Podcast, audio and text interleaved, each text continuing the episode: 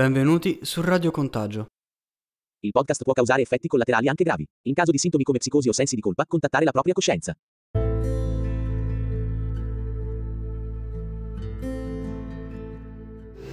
Salve a tutti. Ci apprestiamo a vivere la giornata del 30 aprile e si tratta di una data, eh, diciamo che non rimane anonima nella, nella, storia. Esattamente 75 anni fa, il 30 aprile 1945, all'interno di un bunker nella Berlino, capitale del Terzo Reich, Adolf Hitler si puntava una pistola alla tempia, c'è chi dice in bocca, non si sa per certo, fatto sta che Adolf Hitler faceva fuoco contro se stesso e dava così fine alla sua vita e dopo qualche giorno anche alla tragedia della seconda guerra mondiale. Bene, andiamo a vedere che cosa accadde negli ultimissimi giorni della vita di Adolf Hitler e di questo suo terzo Reich.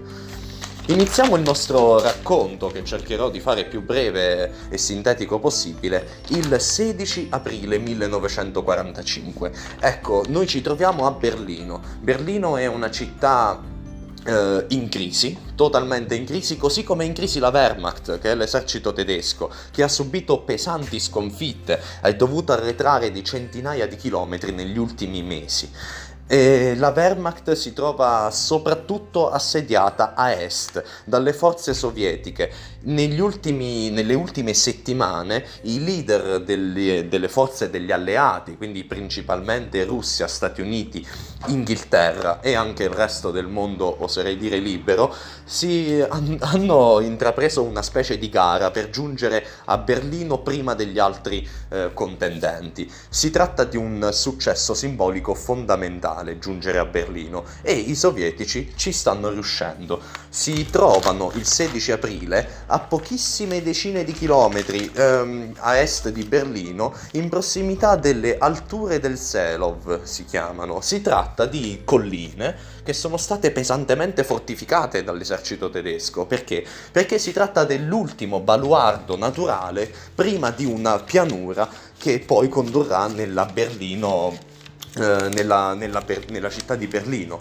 Quindi su queste alture si gioca l'ultima difesa, l'ultima difesa disperata direi dei tedeschi contro i russi le forze in campo sono, beh, i numeri sono impietosi nei, peri- nei confronti dei tedeschi.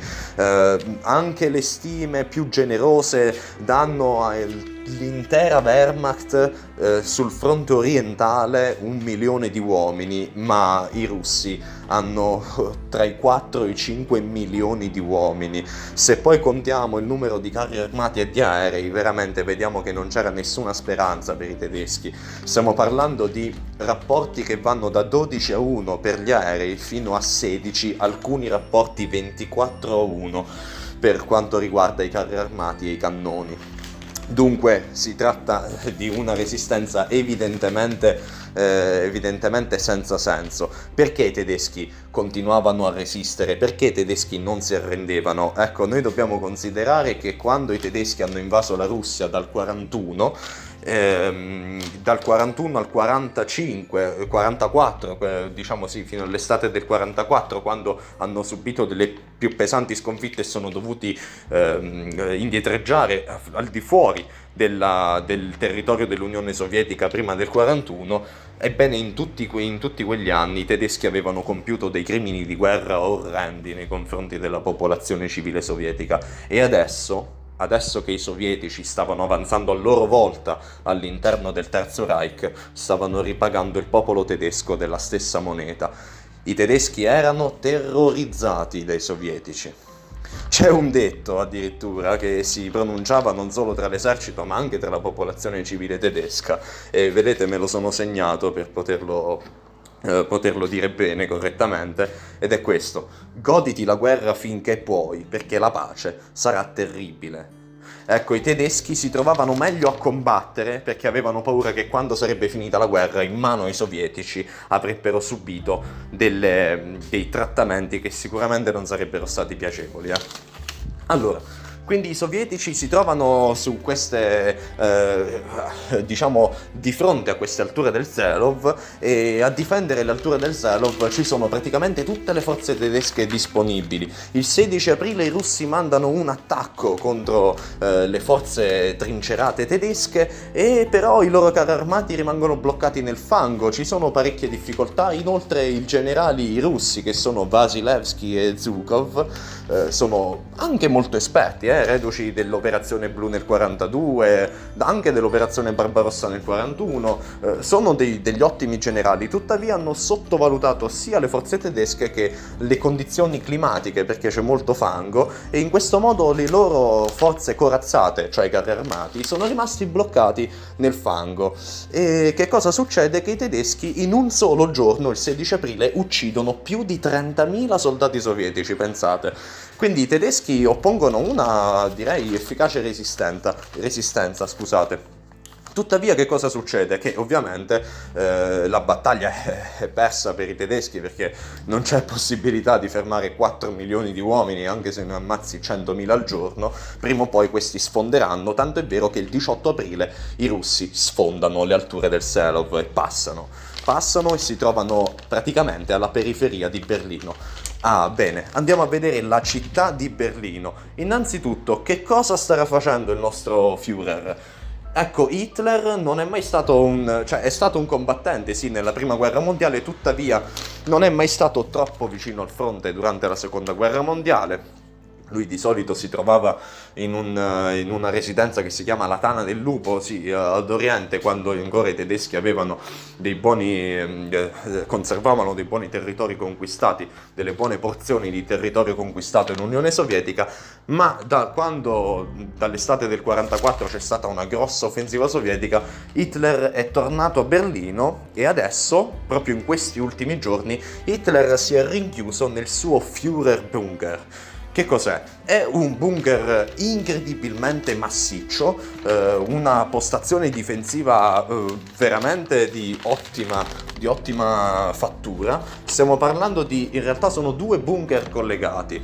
Eh, c'è il vecchio Vorbunker ehm, che io adesso non ricordo in che anno, in quale occasione fu costruito, se non mi sbaglio era il 1936, tuttavia non ne sono certo, prendetela con le pinze questa informazione.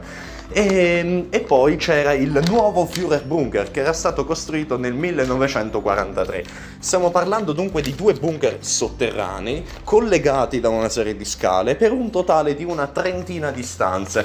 Hitler non si trovava da solo dentro questi bunker, ma con i suoi più fidati eh, seguaci. Assieme a lui c'era vabbè, la sua amante Eva Brown, il suo cane Blondie e c'era anche un telefonista fondamentale, eh, c'era Joseph Goebbels con la moglie e i sei figli, vedremo poi che cosa succederà a Goebbels, veramente, eh, veramente possiamo dire triste questa cosa soprattutto per i figli. E um, c'era, anche, c'era anche Martin Bormann. Martin Bormann, non vorrei sbagliarmi, ma ci doveva essere Martin Bormann. Uh, tuttavia c'era un, anche un via vai, immaginate, di uh, alti gerarchi nazisti, di ufficiali delle SS soprattutto, che erano tenuti anche alla sicurezza del Führer, eh, poiché nel bunker si poteva entrare e uscire, c'erano diverse uscite segrete, si dava anche un'uscita, era su un giardino, poi vedremo che cosa succederà. E, e, ehm, che cosa succedeva allora? Che Hitler si trovava qui dentro nel Führer Bunker, Führer Bunker che poteva resistere a assalti di artiglieria pesante molto efficacemente. Pensate che stiamo parlando di un edificio che aveva, si trovava sotterraneo, diversi metri sottoterra, non ricordo quanti, ma eh, parliamo anche di decine di metri, eh, e aveva delle pareti di calcestruzzo spesse 4 metri, quindi potete ben immaginare come fosse difficile da distruggere. Tra l'altro fu mh, mm, eh, sia l'Unione Sovietica che il governo della Germania Est provarono a distruggerlo anni, tra gli anni 47, 59 e negli anni 70 senza mai riuscirci, pensate. Tuttora il Führer Bunker è sotterraneo ed esiste ancora, eh, adesso c'è un parcheggio sopra, eh, però eh, voglio dire esiste ancora eh, proprio anche la stanza dove Hitler si, si uccise. Ma veniamo a noi.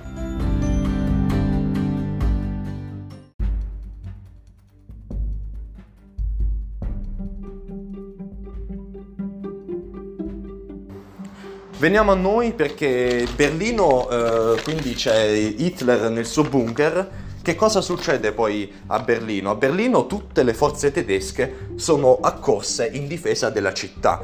Ecco, alcune forze tedesche non hanno fa- però fatto in tempo a precedere l'avanzata russa, perché i russi dal 18 aprile, in cui hanno, inizia- hanno sfondato le alture del Selov, sono avanzati ehm, molto velocemente, soprattutto con le loro punte corazzate di carri armati, e sono giunte già tra il 19 e il 21 aprile alla periferia di Berlino. Il 22 aprile, pensate dopo soli 4 giorni dallo sfondamento della, della linea trincerata tedesca, il 22 aprile i sovietici hanno circondato tutta la città di Berlino.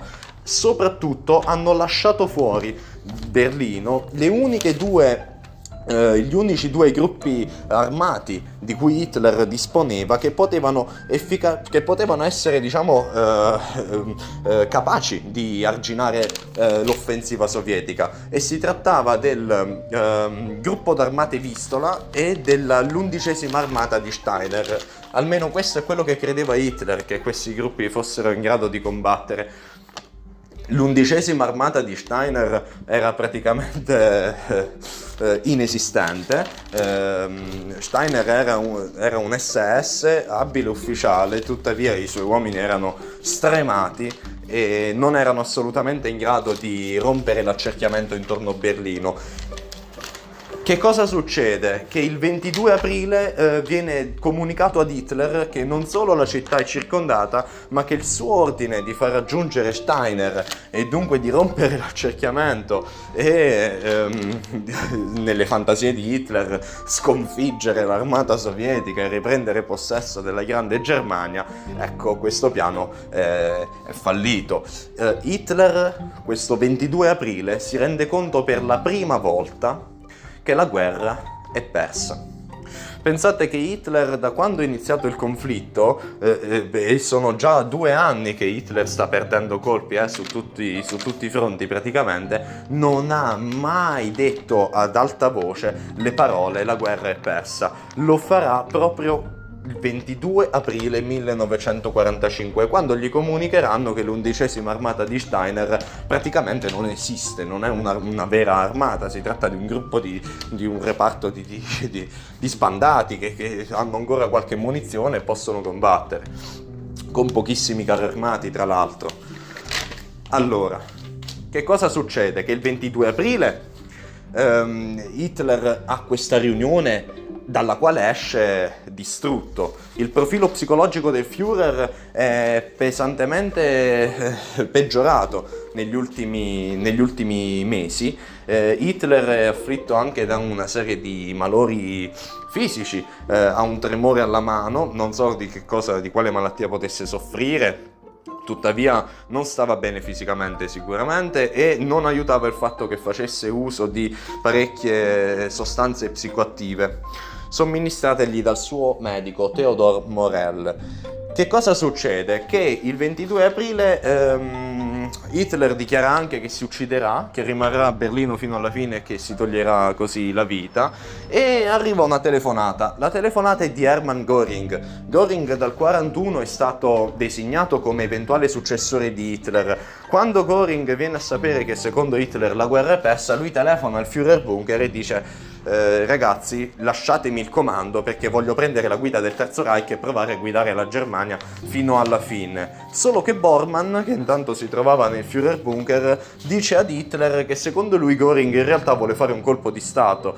Eh, diciamo che Hitler non è assolutamente più stabile mentalmente, in questi, soprattutto in questi ultimi giorni, come ho detto.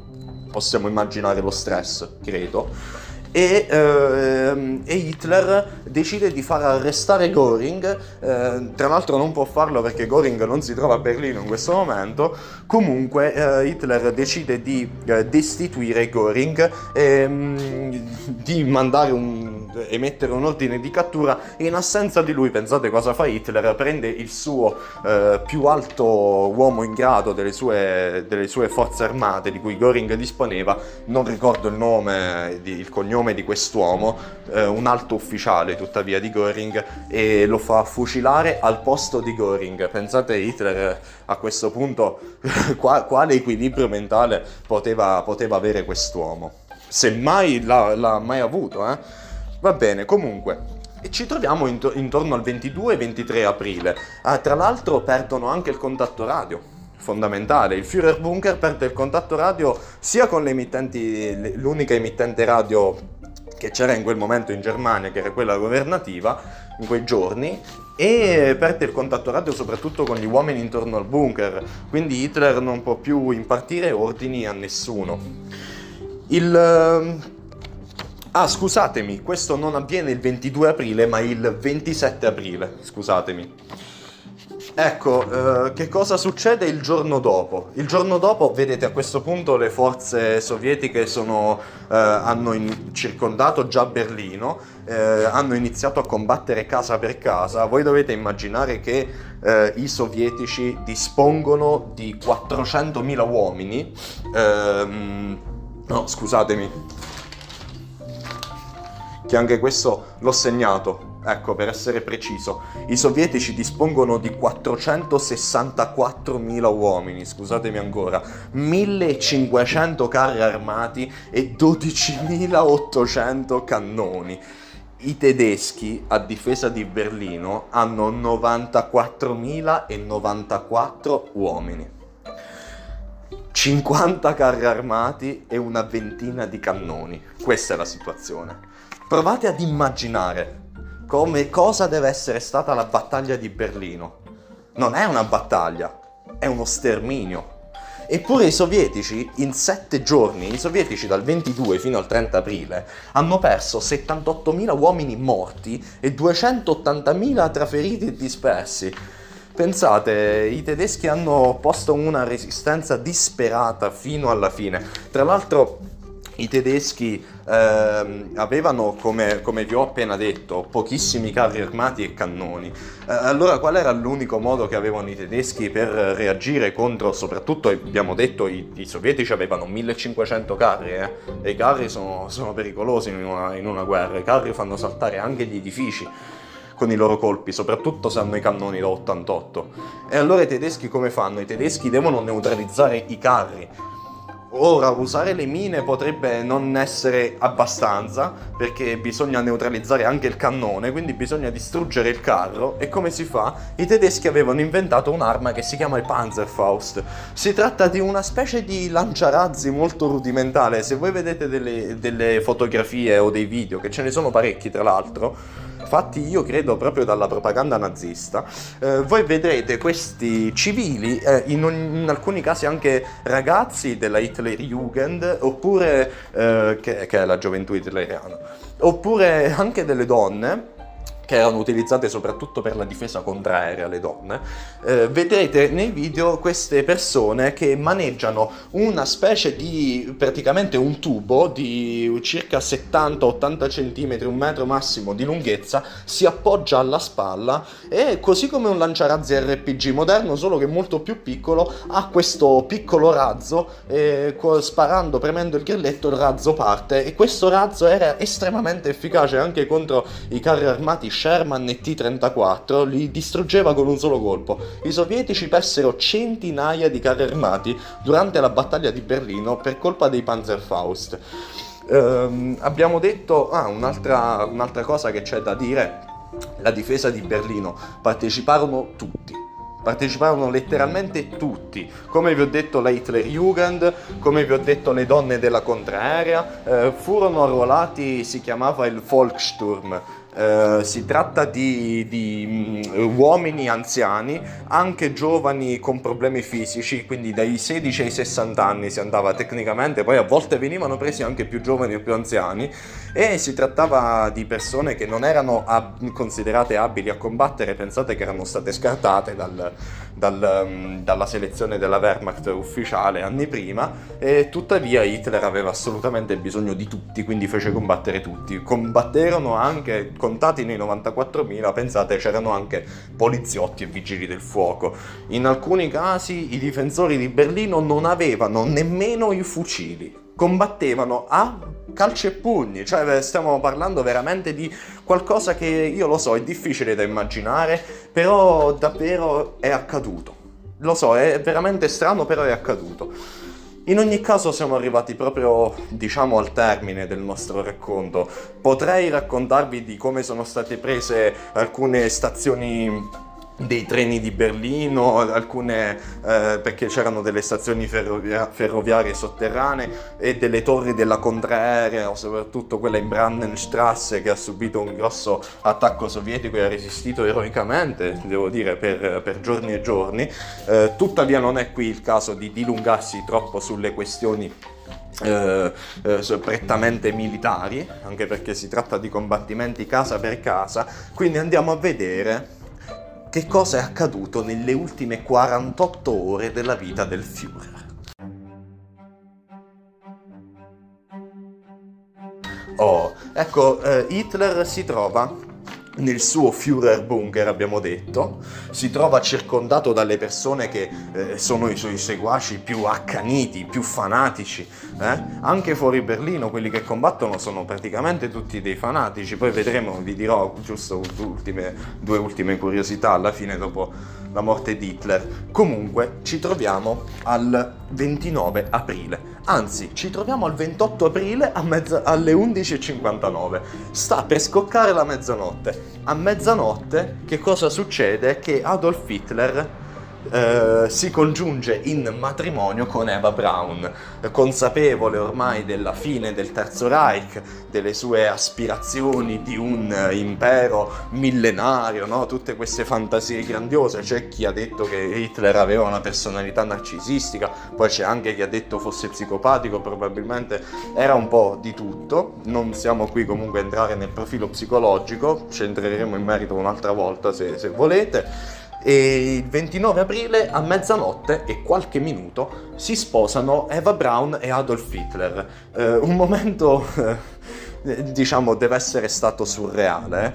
Eh, c'è anche un film che fa vedere eh, che racconta, ed è molto bello il film, si chiama La caduta, gli ultimi giorni di Adolf Hitler, che racconta proprio questi ultimi giorni e le ultime ore soprattutto della vita del Führer e la vita all'interno del bunker e il ritratto che esce di questi personaggi eh, sembra veramente fantascienza, eh? Eh, sembra, sembra, preso da, da un film, da qualcosa che non è accaduto nella realtà, stiamo parlando di persone che erano consapevoli di morire Stiamo parlando di persone altamente intelligenti, questi non sono stupidi, questi sono tutti alti ufficiali, è gente che eh, eh ha, ha, vissuto una vita, eh, fatto una carriera e sono persone in realtà molto in gamba molto in gamba, tutti consapevoli del fatto che sarebbero morti entro 24-48 ore al massimo. E che cosa fanno queste persone? Si abbandonano ai piaceri della vita, eh, ballano, cantano, si ubriacano. Eh, incredibile, è veramente pazzesco. Hitler, pensate, si sposa. Questo è veramente curioso come, come, come evento.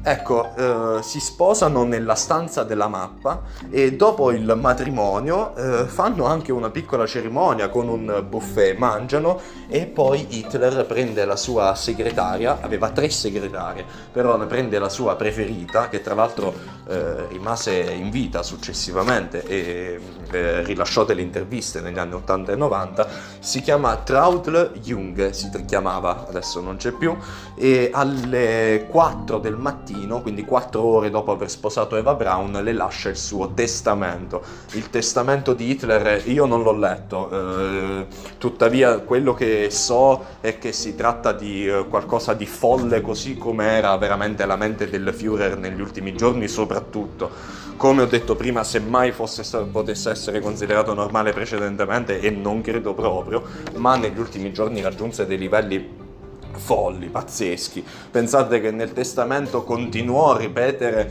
eh, fece una lunga invettiva contro la razza ebraica, eh, proprio una persona squilibrata. Che cosa succede? Che ormai siamo al 29 aprile, eh, Hitler si sveglia e riceve delle notizie eh, delle notizie che riguardano la morte di Benito Mussolini, intanto in Italia. Non solo, le notizie riguardano anche il fatto che il cadavere di Mussolini e della sua amante eh, della Petacci erano stati eh, esposti al, eh, diciamo, alle ingiurie, al, agli, agli, sputi, agli spari, eh, diciamo alle offese del, del, popolo italiano. La notizia getta Hitler nello sconforto. Questo è un errore che si fa spesso, si pensa a Hitler come a un mostro, a un, a una, eh, diciamo, a un qualcosa di storico e non gli si attribuisce facilmente un'emotività. Eh, non è così. Hitler aveva una forte componente emotiva ed espressiva, seppure eh, altamente instabile. Tra l'altro, infatti, c'è chi dice che fu, eh, potrebbe aver avuto un disturbo di personalità borderline. Eh, in quel caso, fatto sta che la notizia di quello che era accaduto a Mussolini lo colpì veramente molto. Fatto sta che lui, ehm, che cosa fece? Contattò eh, un suo ufficiale dell'SS eh, che adesso io non ricordo se eh, non ricordo il nome, scusatemi ma non, ricor- non, riesco a ricordare il nome di questo ufficiale, chiedendogli... Ehm, forse Heitling, no vabbè, comunque chiamò questo ufficiale eh, e gli chiese qual era il modo migliore per togliersi la vita. Eh, questi gli rispose che il modo migliore, più sicuro, più affidabile era in, in, um, ingoiare del cianuro e intanto spararsi un colpo alla testa. Siamo al 29 aprile. Il giorno dopo, eh, sono passate circa 24 ore, 30 ore da quando si è sposato con Eva Brown, è il 30 aprile. Il 30 aprile i russi si trovano a 400 metri dal Führer Bunker, ormai si combatte proprio per, eh, per um, Potsdamer Platz, per Alexanderplatz e, e, iniziano i combattimenti per la presa del Reichstag che intanto è difeso dalla Charlemagne, stiamo parlando di una divisione di fanatici SS, come dice il nome dei francesi. Esatto, è strano pensare questa cosa, tuttavia eh, dovete sapere che le divisioni delle SS erano per la maggior parte eh, di provenienza straniera, si tratta di ultranazionalsocialisti socialisti presi eh, via via dai paesi che erano conquistati dai tedeschi. Eh, per esempio abbiamo la, Vi- la Viking che era principalmente ucraina eh, stiamo parlando de- delle divisioni eh, più, più, efficaci dei tedeschi eh? questi sono dei fanatici eh, non, non, hanno eh, pare non solo paura della morte ma nemmeno amore per la vita e quindi rischiano di, di, di, di effettuare dei combattimenti fino a veramente all'ultimo respiro e questo è quello che è accaduto per il Reichstag che cadde dopo eh, se non mi sbaglio il primo maggio addirittura dopo dopo la morte di, del Führer. Eh, quindi c'erano questi francesi della Charlemagne e c'era anche una divisione di lettoni e di norvegesi che stava, se non mi sbaglio si chiamava la Monte, che stava difendendo il Reichstag. Lo difesero fino all'ultimo, eh. Veramente fino all'ultimo uomo continuarono a sparare, finirono praticamente le munizioni. E ehm, siamo al 30 aprile, eh, alle 14.30, il Führer eh, con eh, Eva Brown. Ah, c'è una cosa che ho dimenticato di dirvi che è una curiosità eh, piuttosto macabra. Eh, Hitler, come ho già accennato precedentemente, aveva un cane che si chiamava Blondie, un bel pastore tedesco, una femmina, e eh, Mamma mia che tristezza. Uh, Hitler per testare l'efficacia del cianuro eh, a chi lo diede? Al cane. Ovviamente il cane morì immediatamente. Vabbè, come vedete fino alla fine eh, quest'uomo Hitler non ha mai smentito il suo squilibrio. Eh. In ogni caso alle 14.30 Hitler si chiude con Eva Braun nella sua stanza privata all'interno del Führerbunker e eh, tutti gli altri presenti all'interno del bunker dicono che ehm, inequivocabilmente è impossibile che qualcuno sia entrato nella residenza eh, privata del, del, di Hitler eh, tra le 14.30 e le 16 tutti quanti dichiarano che alle 15.30 circa si è udito un forte, colpo, un forte colpo di arma da fuoco. È stato atteso qualche minuto, dopodiché il maggiordomo di Hitler eh, con il l'attendente personale di Hitler, che era un soldato dell'SS, sono entrati, hanno, hanno, hanno, percepito un forte odore di mandorle bruciate, che è il tipico odore che si sente quando c'è del cianuro, e hanno trovato la seguente scena, un divano, eh, sul divano seduti cioè seduti, dovevano essere seduti prima dell'atto Hitler ed Eva Braun. Eva Braun è distesa con il capo più lontano, eh, verso, eh, più lontano rispetto ad Hitler. Eh, lei non ha segni di arma da fuoco, è morta, si pensa, per, eh, eh per cianuro, ingoiando cianuro. E Hitler invece è seduto sul divano eh, con la testa appoggiata sul tavolo e eh, quindi chinato e ha del sangue che gli cola dalla tempia, ai suoi piedi c'è una pistola che era la sua pistola personale. E quindi eh, la versione ufficiale è questa, che Hitler si sia ucciso eh, rompendo in bocca una capsula di cianuro e in contemporanea sparandosi alla tempia con una pistola. Come ho accennato prima c'è chi dice che si potrebbe essere sparato in bocca ma non è, non è Certo, ci sono dei dubbi, in effetti non è questa la sede per discutere dei dubbi e delle controversie sulla morte di Hitler e sulle teorie alternative, ci sono molte teorie del complotto, anche molto curiose devo dire.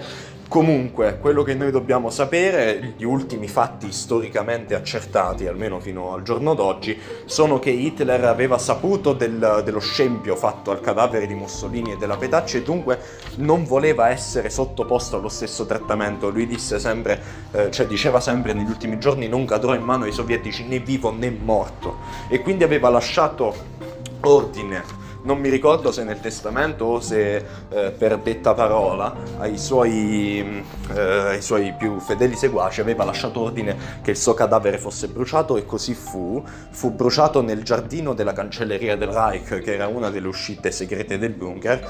Eh, fu utilizzata una enorme quantità di benzina. Eh, il, il falò, possiamo possiamo dire il rogo, durò dalle eh, 16 fino alle 18.30 e alla fine i resti furono inumati in un cratere che era stato mh, creato nelle vicinanze da un colpo dell'artiglieria sovietica.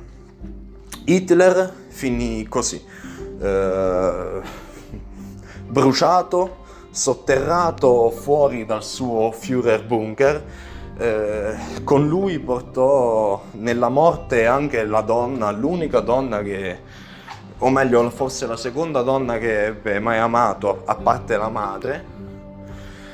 E questa è la storia di Adolf Hitler.